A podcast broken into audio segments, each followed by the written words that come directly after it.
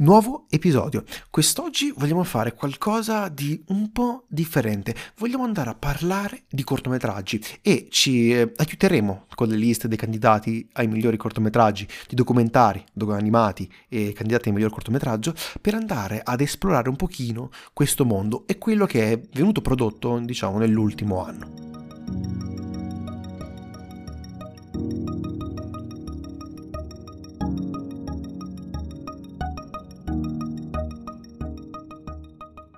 Gli Oscar non sono solo un momento di premiazione, glamour e pubblicità, alla fine possono permettere anche a un occhio più attento di andare a scoprire tante nuove voci, tanti nuovi registi, tanti nuovi attori di questo panorama, di questo cinema mondiale. E secondo me la parte più interessante ogni anno risultano essere proprio i cortometraggi, insieme ai documentari.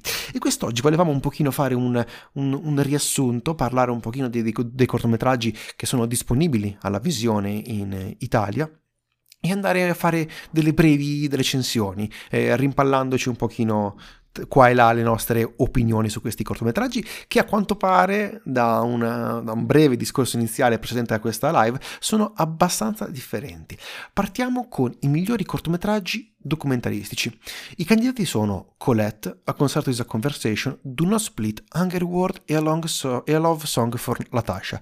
E di questi 5, 4 sono disponibili. Direi di partire subito con Colette, che è disponibile su YouTube sul canale del Guardian.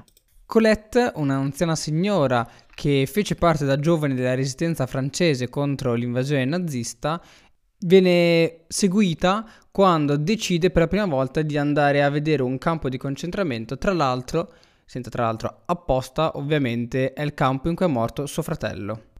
Ecco, eh, è molto interessante secondo me e apre un discorso un po' più ampio di quello che io mi aspetto da un cortometraggio documentaristico, ovvero andare a mostrare proprio il lato documentaristico, sfruttare quindi una durata più corta, quasi un, um, un'inchiesta, quello che può essere magari anche un articolo di giornale, per poter andare a raccontare una storia. Questo è quello che mi aspetto da questi cortometraggi documentaristici e sicuramente è molto interessante, tra l'altro, come questi cortometraggi sono tutti bene o male prodotti da eh, grandi editori, in questo caso risulta essere del The Guardian.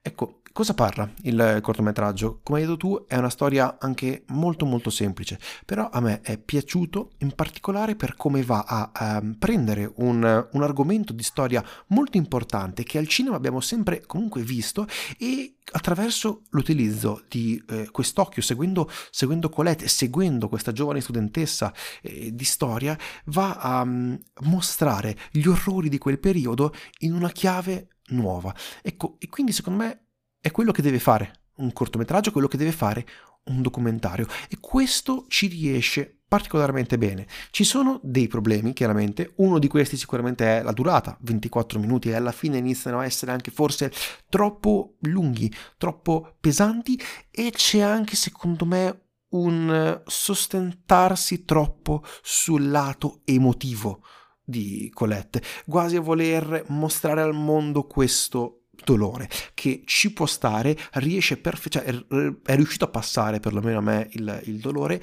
ma potevano secondo me anche mostrarne un pochino di meno. Non so tu come la pensi, cioè so che la pensi diversamente. Esatto, io la penso diversamente. E inizio prima a parlare dell'appunto brevemente per annoiarvi e dal punto di vista tecnico. Uh, l'audio davvero pessimo. Ovviamente capisco la situazione, però comunque essendo comunque minima un po' controllata, potete cercare di ottenere un audio migliore, tant'è che li senti tanto questi 20 minuti, 24, anche perché l'audio certe volte quasi di disturbo, c'è tanto rumore, rastro, c'è il rumore dei vestiti e quant'altro. Dal punto di vista della, della parte tecnica sulla camera, ni, non ho mai ben capito oltre la parte più di interviste, perché si posiziona quindi il punto di vista registico di riprendere qualcosa da una certa posizione, anche perché spesso è fissa e certe volte mette immagini in movimento, quindi b-roll un po' a caso. E quindi ni, nel senso non mi è, mi è piaciuto, mentre per, il, per, la storia inizialmente eh, ero molto eh, interessato a questa situazione particolare che erano nati a, a creare, praticamente avevano a creare però uh, secondo me non, il risultato finale non è quello che magari si aspettavano, poiché sì, ti dà alcune nozioni, però non, non, si interessa né particolarmente su di lei, né particolarmente sulla storia del fratello, né della tipa che l'accompagna, perché serve tanto per raggiungere informazioni lungo la strada, e quindi mi sembra un po' una cosa un po' morbosa.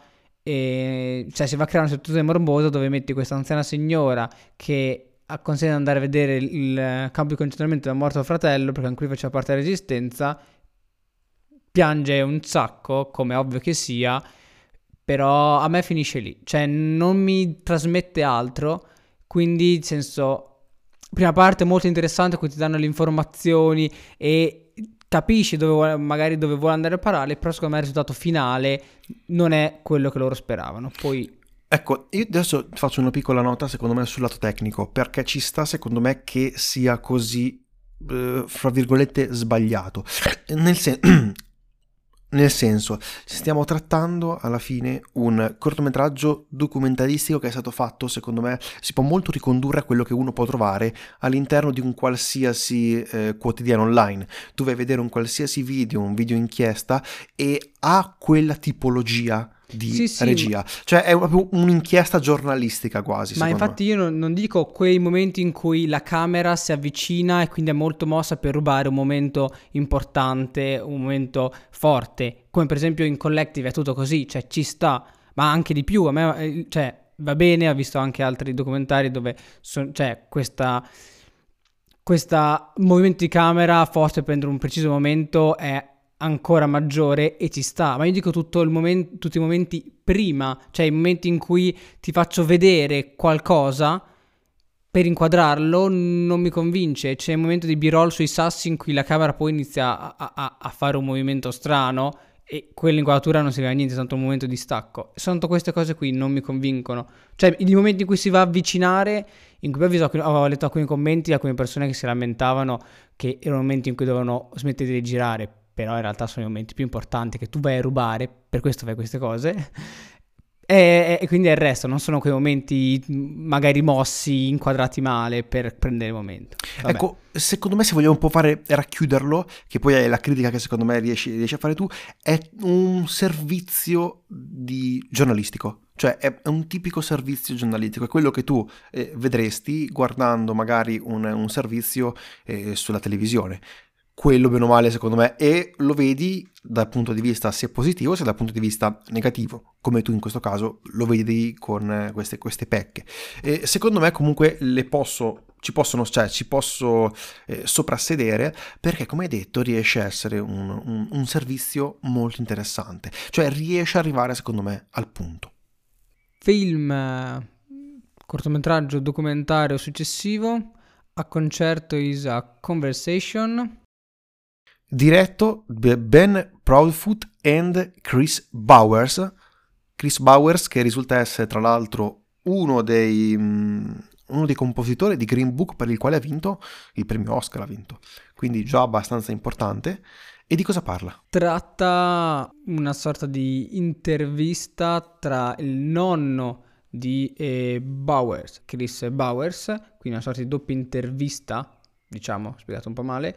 E un dialogo. Prima del, sì, un dialogo tra loro due, prima dell'esecuzione di, di una musica composta da Chris Bowers in un a concerto. Quindi vai, inizia te con le tue opinioni.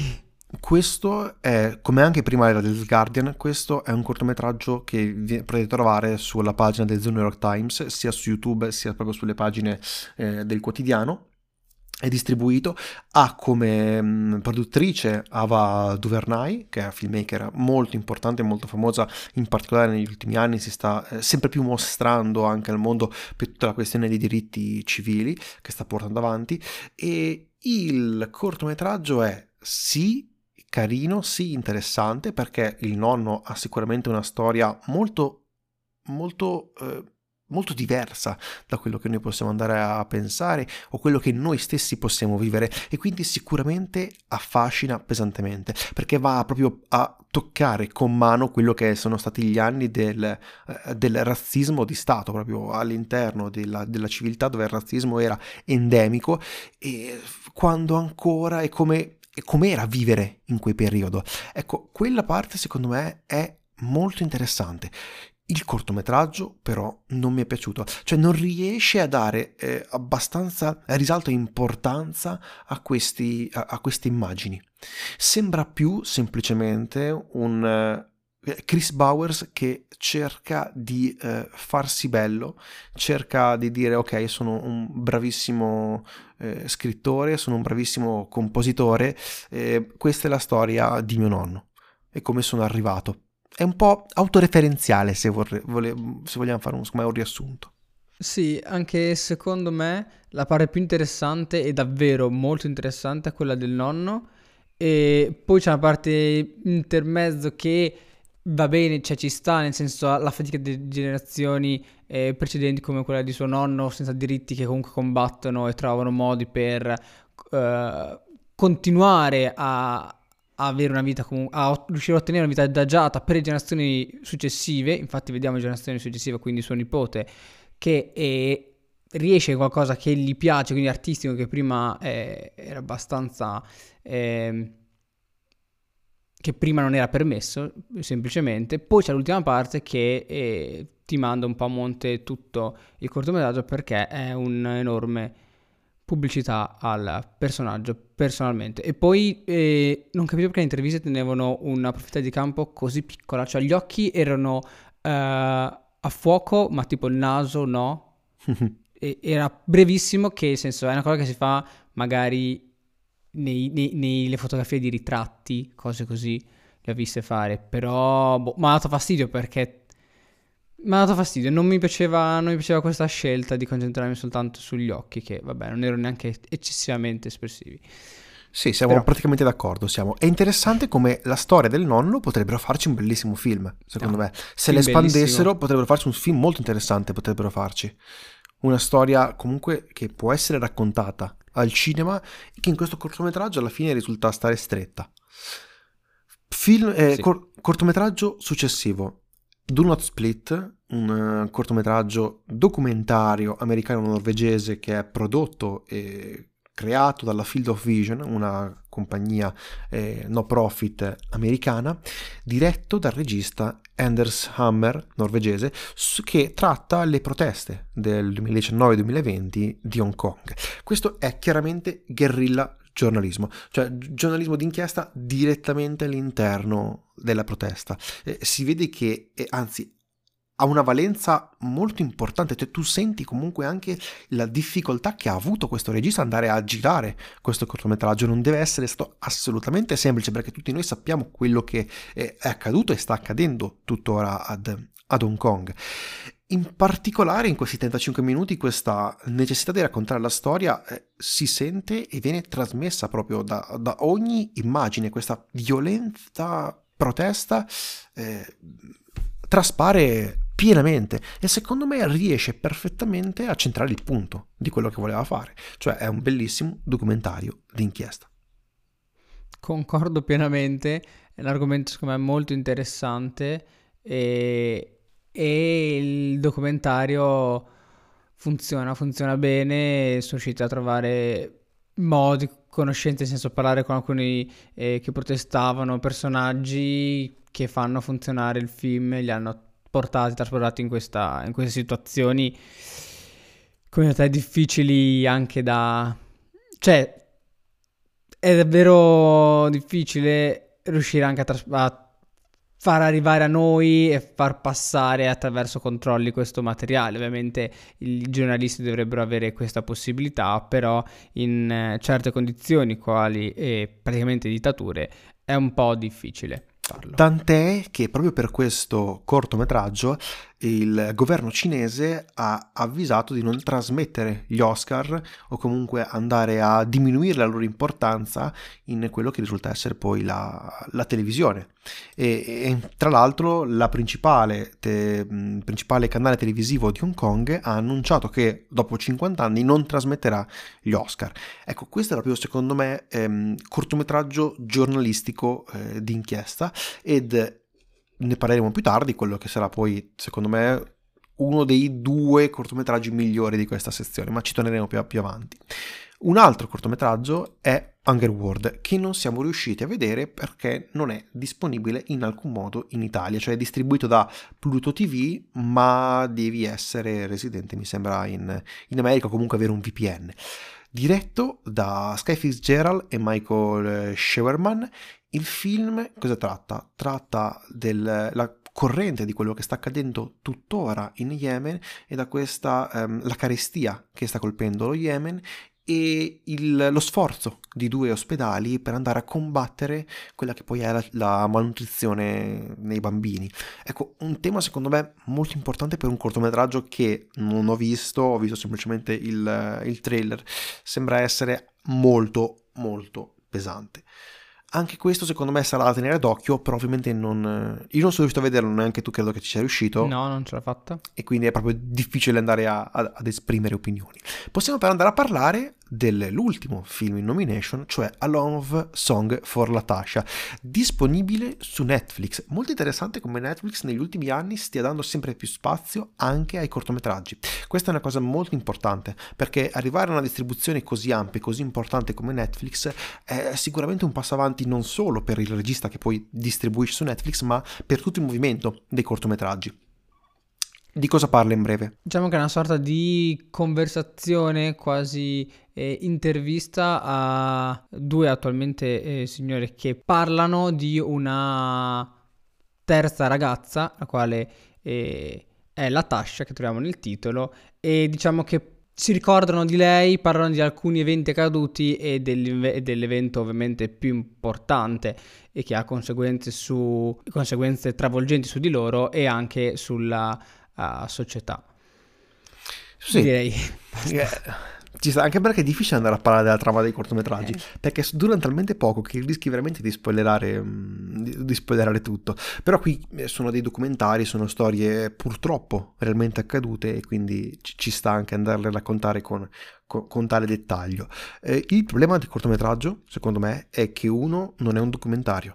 Cioè, se tu togli eh, l'importanza delle immagini in un cortometraggio o in qualsiasi opera video audiovisiva, lasciando semplicemente l'audio, fai un podcast come stiamo facendo noi in questo caso. Ed è questo che secondo me è il problema più grande di questo cortometraggio. Cioè manca completamente la parte documentaristica, manca completamente la potenza dell'immagine.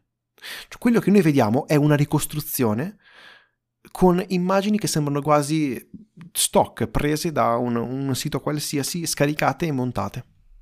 Sì, la parte più, importante è l'audio dove vediamo, dove sentiamo queste persone che parlano, che ricordano e che di per sé sono interessanti e vengono utilizzate per raccontare gli eventi, però a video noi vediamo varie immagini, alcune effettate per dare lo stile anni e, e fine 80. Effetto VHS, sono, cioè dai, esatto, l'effetto VHS. sono ambientati, niente di che, e altre immagini invece tipo, parlo dell'inizio, parlano che eh, c'è una ragazzina in piscina e, e succedono degli eventi in piscina, vediamo l'immagine di una che fa il morto eh, in piscina e basta. Secondo me hanno depotenziato molto. C'è una parte, che è parte, una parte molto importante, in cui invece troviamo che la privazione quasi dell'immagine, in cui vediamo tanto effetti di colori o totalmente a schermo buio, ha molto impatto. Però a confronto di immagini presenti prima Personalmente potevano boh, giocarsela magari con immagini d'archivio, poteva essere interessante. Giocare, dato che l'audio è molto importante, giocare ulteriormente con l'audio. Oppure puntare so. direttamente su quella parte molto quasi animata, quella parte importante, sì. e andare ad espandere, perché creavi qualcosa eh, sicuramente di innovativo. lì era, era, eh, cioè d'impatto funziona perché è in contrasto con mm. immagini vere prima. Però le immagini vere prima sono davvero immagini fatte be- belle, da, cioè, belle, da, vedere ma non ti trasmettono niente. A quel punto ho pensato magari immagini d'archivio, tipo parli di ragazzini in piscina, fai immagini d'archivio di ragazzini che, che, giocano in piscina. Per me poteva essere molto interessante. Sembra, un, un, si può ricollegare secondo me a tutti quei documentari su Netflix eh, sulle indagini che vanno a seguire le indagini a seguito dei morti. È qualcosa che sicuramente può interessare se fatta bene, ma in questo caso secondo me non riesce ad arrivare al, al punto. Una cosa che ho odiato, ho odiato, e l'ho appena l'ho anche detto prima, sono l'effetto VHS. Io credo che tuttora se tu vuoi fare un qualsiasi prodotto audiovisivo al giorno d'oggi, tu non o utilizzi le VHS reali o utilizzi il, la pellicola o non è che ci fai a fare semplicemente attraverso un banale effetto che puoi trovare, credo, su qualsiasi eh, programma di, di, di, montaggio audio, andare a inserire quel terribile effetto VHS. Poi tu sei un più esperto di fotografia, quindi vorrei sapere anche la tua opinione su questo. Addirittura, proprio sì, sì. così. Ehm, nel senso, io non è che lo trovo così spregevole, non lo trovo particolarmente interessante Ah, do ragione a te sul fatto se vuoi farlo, allora boh, registra già con dei mezzi che ti mette quel formato, ti mette quella qualità piuttosto che ricaricarla dopo, poiché vedi effettivamente che erano immagini moderne con l'effetto VHS e quindi non è particolarmente bello. Anche per questo ho detto che se, fun- se c'erano immagini d'archivio e quindi con vari formati, con varia qualità, tutto poteva funzionare perché ti dava ancora maggior situazione di... Boh, estraneazione della realtà. Magari era questo uno degli obiettivi. Però no, non è, non è particolarmente bello l'effetto VHS. Ecco, chiudiamo questo capitolo sui migliori docu- cortometraggi documentari con quello che poi risultano essere le nostre previsioni aggiornate, diciamo. Ne avevamo già parlato tra l'altro in, in quella bellissima puntata lunghissima de- dedicata proprio alle, alle nomination. Io continuo a ribadire che Colette è il mio favorito per questa categoria per un motivo molto molto semplice riesce a trattare una storia sì importante che non viene mai mostrata abbastanza eh, però comunque abbiamo moltissimi prodotti audiovisivi che si occupano di, di, tale, di tale storia in una maniera nuova. E questo secondo me è corretto e deve fare secondo me un buon cortometraggio documentario. Invece secondo me diciamo quello su cui io punto, quindi molto probabilmente non vincerà, è Do Not Split. Anche se non è niente di nuovo su come è fatto, però l'argomento, le immagini e la situazione hanno una enorme forza. Miglior me. cortometraggio animato. Qui andremo un po' più veloce perché eh, due di questi non sono in alcun modo disponibili in Italia. Partirei dalla Tana, che è disponibile su Disney Plus.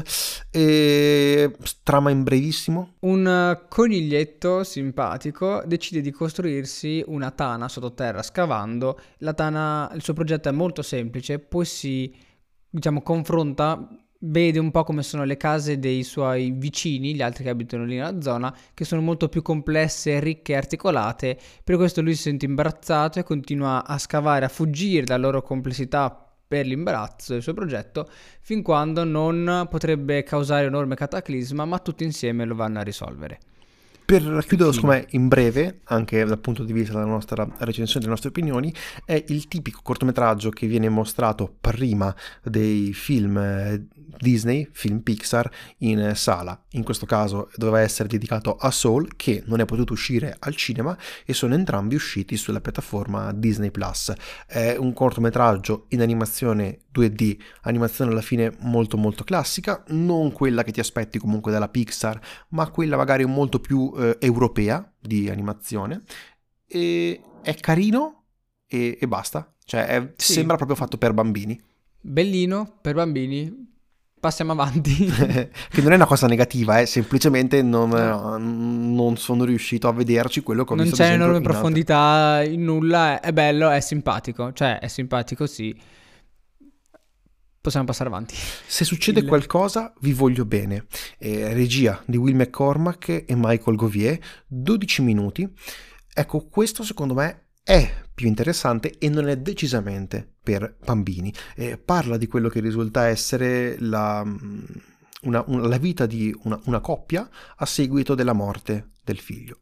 Eh, la storia è sicuramente molto eh, densa e anche difficile comunque da, da, da, da comprendere proprio per, per, per, il tema che tratta. Mi è molto piaciuta proprio l'animazione che è stata utilizzata, questi eh, sfondi che piano piano iniziano a diventare anche eh, proprio de, de, dei dipinti, delle tele attraverso il quale andare poi a esprimere le emozioni eh, che provano i due protagonisti. E bello pesante, bello, 12 minuti di un bellissimo cortometraggio, se non fosse che già dal titolo ti va secondo me a spoilerare quello che accade e quindi perdi completamente quel momento di impatto. Forse non era neanche l'intenzione del cortometraggio, ma è quello che io ho, ho visto. Molto bello però ad esempio tutte le sfumature, tutti i colori utilizzati nel tentativo di raccontare il dolore di questi due genitori. Sì, ci sta, il titolo un po' ti dice, anche secondo me, un po' troppo e dato che c'è il titolo che un po' ti fa sentire eh, di cosa tratta e quindi la pesantezza che potrebbe avere, diciamo che il, tutta la parte iniziale in cui è tutta attorno al lutto, che è la parte secondo me che ti colpisce più forte a livello emotivo, poteva essere anche un pochino minore perché ho sentito davvero tanto pesante, cioè tanto, poi magari sono io che ho sentito in modo esagerato, e mentre è bel, bello il finale, che invece ci sta, eh, molto semplice, diretto, e anche quello ti arriva non in modo esagerato, ma non doveva, cioè ti, ti rimane, ti rimane. Altri due cortometraggi che non sono disponibili in alcun modo in, in Italia sono Genius Loci, anche esso candidato, e Opera, un, che secondo me è quello forse più interessante perché è un cortometraggio quasi eh, metafisico, eh, un, eh, da quello che risulta essere la sinopsi, dalla sinossi è un, uno sguardo non narrativo all'umanità molto che può dire tutto come può dire nulla. Ecco, questo secondo me proprio come ambizione mi attira molto. Però parlerei di quelli disponibili, ovvero Yes People, che è disponibile sul canale YouTube di, del, del The New Yorker. Anche qui ritorniamo su un grande editore americano che si prende la briga di distribuire questi cortometraggi. Ottimo, secondo me, bellissimo segno per tutta l'industria cinematografica. E tra quelli visti è quello che mi è piaciuto di più, perché eh, per la trama. Di cosa parla? Molto, Tocca a te. Trama molto semplice e noi seguiamo le semplici vite di alcuni condomini, o ciascuno con i vari piccoli problemi e basta, e loro dicono solo sì, yes. Cortometraggio, ecco, cortometraggio islandese eh, di Gisli Dari Haldorston e Arnar Gurnarsson, non gli dirò mai benissimo questi nomi, non li dirò mai bene, ma è proprio nella sua banalità, è incredibile come riesce a trovare attraverso l'utilizzo dell'immagine un, qualcosa di, di, fresco ed interessante. Questo sguardo eclettico, secondo me, eh, mi è piaciuto tantissimo, mi ha veramente intrattenuto e un pochino mi ha ricordato un po' quella, quella commedia alla Roy Anderson. Mm. Mm. Anche a me è piaciuto molto, molto divertente. Io ho trovato divertente questo cortometraggio, tutto le, la parte finale eh, eh, ha fatto ridere. Non lo so, io sono combattuto perché alla fine quello lì è sì molto semplice, però personalmente ricadrei sempre su, su se succede qualcosa vi voglio bene che boh, eh sì, un altro impatto. È sicuramente però, molto che è divertente e, e dato che l'ho visto uno di seguito all'altro mi ha fatto bene perché l'altro era un po' pesante e questo ti fa ridere. Però ecco, se succede qualcosa vi voglio bene, eh, racconta alla fine una storia che te lo aspetti. Yes sì. People ti racconta qualcosa di inaspettato, cosa che quando guardo un cortometraggio io mi, mi aspetto, cioè io voglio, eh, voglio, vedere l'inaspettato, voglio vedere qualcosa di nuovo, qualcosa di fresco, perché alla fine a questo servono i cortometraggi, a mostrare nuove idee, a mostrare nuove tecniche, a mischiare tecniche e a eh, far esplodere comunque la creatività di chi li produce. E in questo cortometraggio io l'ho visto. E credo che sia il... Mm, è difficile dare un favorito, secondo me vincerà se succede qualcosa di voglio bene, però gli Oscar, proprio per il livello di, di, di impatto anche politico che ha la storia. Credo che anche tu sarai concorde. Sì. Perfetto. Passiamo velocemente quindi a miglior cortometraggio. Primo cortometraggio Feeling Through, disponibile su YouTube, sul canale di Omeleto, che vi consiglio comunque di seguire perché è una, un, un, grande contenitore di cortometraggi e molti diciamo che possono comunque ricondursi tutti alla, alla trama un po' sociale che ha questo cortometraggio, perché di cosa parla? Un uh, ragazzo diciottenne nero, eh, Tariq, incontra di notte un uh, cieco e sordo. Ok, sì. non volevo sbagliare. Lo aiuta a tornare a casa e piano piano scoprendo sistemi con cui riesce a comunicare col mondo esterno, diciamo questi sistemi comportano la formazione di un legame e un legame per quella notte. Bellino, molto carino secondo me. Parto però subito con un problema che ho notato. Eh, cioè eh, punta tutto sulla condizione di uno dei due protagonisti e punta sulla maniera poi, sul, su come comunicare. È molto interessante da questo punto di vista, no? aprire un, un, discorso sulla eh, comunicazione, come poter tra persone eh, così differenti andare a ottenere comunque un punto in comune per poter parlare.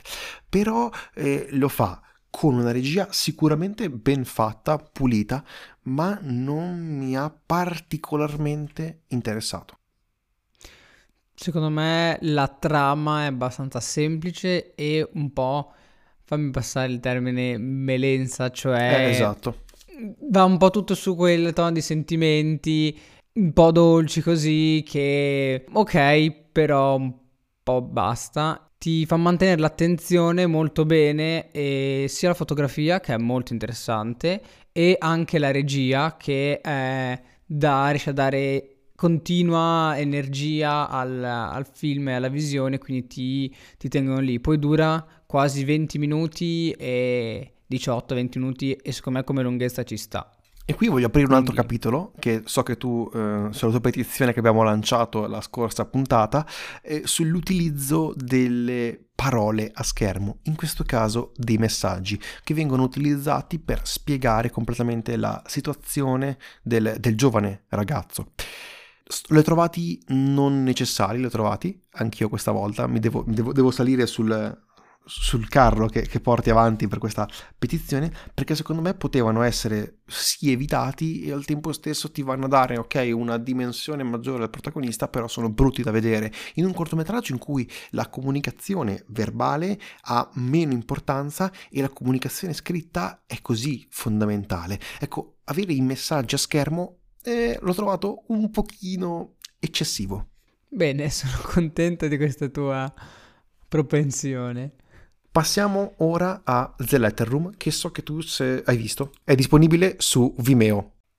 Sì, è molto interessante. Come protagonista c'è Oscar Isaac, lui molto bravo e trama l'inizio. Eh, lui è una guardia che lavora in un carcere, viene e spostato per sua richiesta in una sezione che ha più a che fare con l'interazione e la comunicazione, quindi viene messo a controllare la posta in entrata e in uscita. E boh, i tempi per me, per me ci sta, è molto bello. Oscar Isaac, che è anche il marito della, della, regista di questo cortometraggio. E questo non ci sorprende, se no non potrebbe avere un tale attore per un cortometraggio, probabilmente. Con, con il budget che ha. E, però sicuramente è quello che proprio a livello di produzione è molto più eh, pesante ed, ed importante. Sì, comunque girano dentro un carcere, non è una cosa che è produttiva, non è una non è produttivamente semplice. Sì, ecco. anche, anche, a livello di attori comunque, eh, sì. agli Oscar Isaac. E partirei adesso, passiamo direttamente agli ultimi due cortometraggi che abbiamo visto.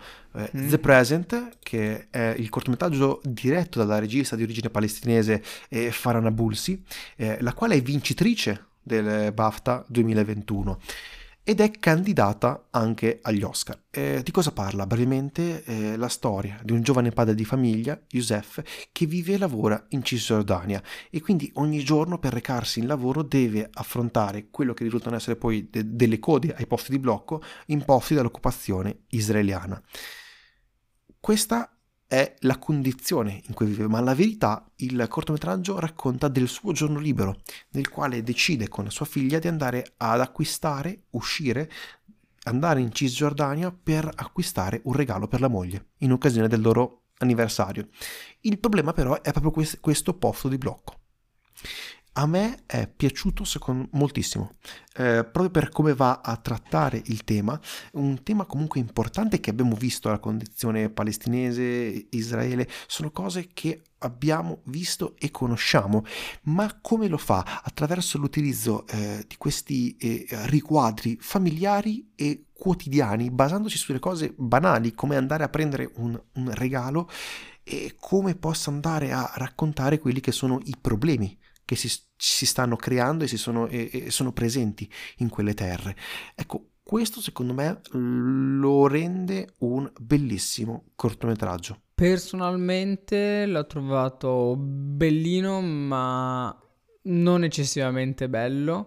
Come storia funziona, forse è davvero la, la regia quello che mi ha tenuto un po' distante e probabilmente anche la recitazione, però come argomento è molto molto interessante, anche, anche in contrapposizione a, senza fare spoiler, la scena inizia- le scene iniziali, quelle, sì, le scene Tra iniziali. L'altro scene iniziali, apro una parentesi, che sono girate in maniera guerrilla, cioè hanno preso direttamente l'attore e l'hanno messo in quella che è la realtà che avviene in, in quel posto, ai posti di blocco. Que- quello, quella contrapposizione tra queste scene iniziali e quello potrebbe essere un suo ricordo di quel giorno, boh, a me mi è piaciuto, mi è piaciuto tanto.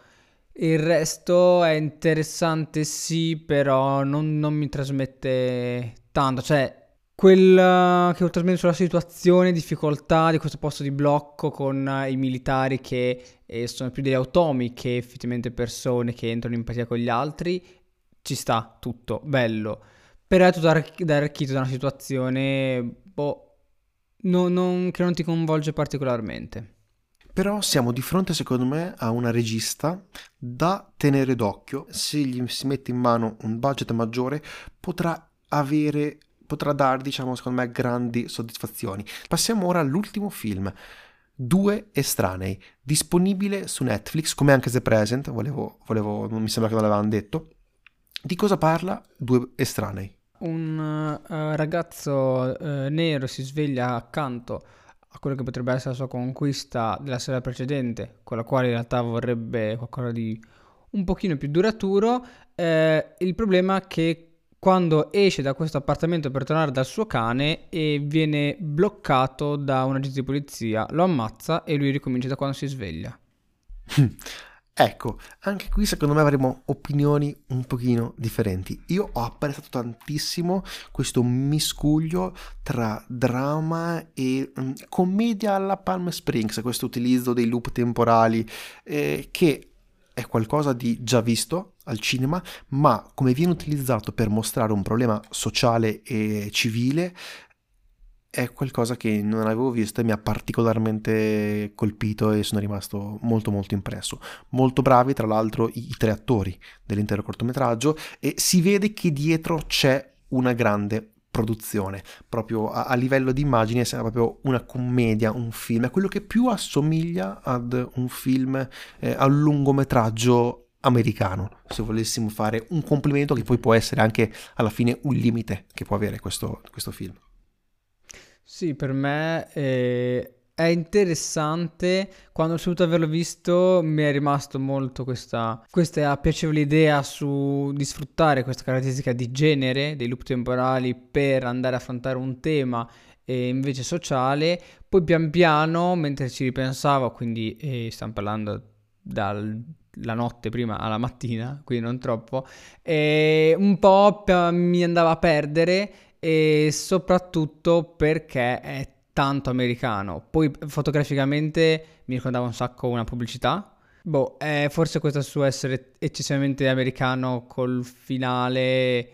Mm, mm, non Però so. secondo me è il cortometraggio che più è pronto a diventare un, un film di 90 minuti, cioè poterlo espandere e magari andando ad inserire altre, um, altri significati alla storia, una storia che comunque è ricca di eh, politica, una visione politica ben precisa e quanto mai presente in tutta questa edizione degli Oscar. Direi che possiamo chiudere qui. Però Mm, questi episodi sono andati anche abbastanza lunghi, cioè non Direi è per sì. nulla un episodio da cortometraggio, è un episodio più da mediometraggio o lungometraggio visto la durata. Brevi disclaimer finali, ci potete trovare su qualsiasi piattaforma di distribuzione podcast, ci trovate su Instagram, Effetto Vertigo Podcast, potete scriverci un'email a effettovertigopodcast.gmail.com Io sono Tommaso Io sono Aurelio. e questo è l'Effetto Vertigo. Grazie e arrivederci.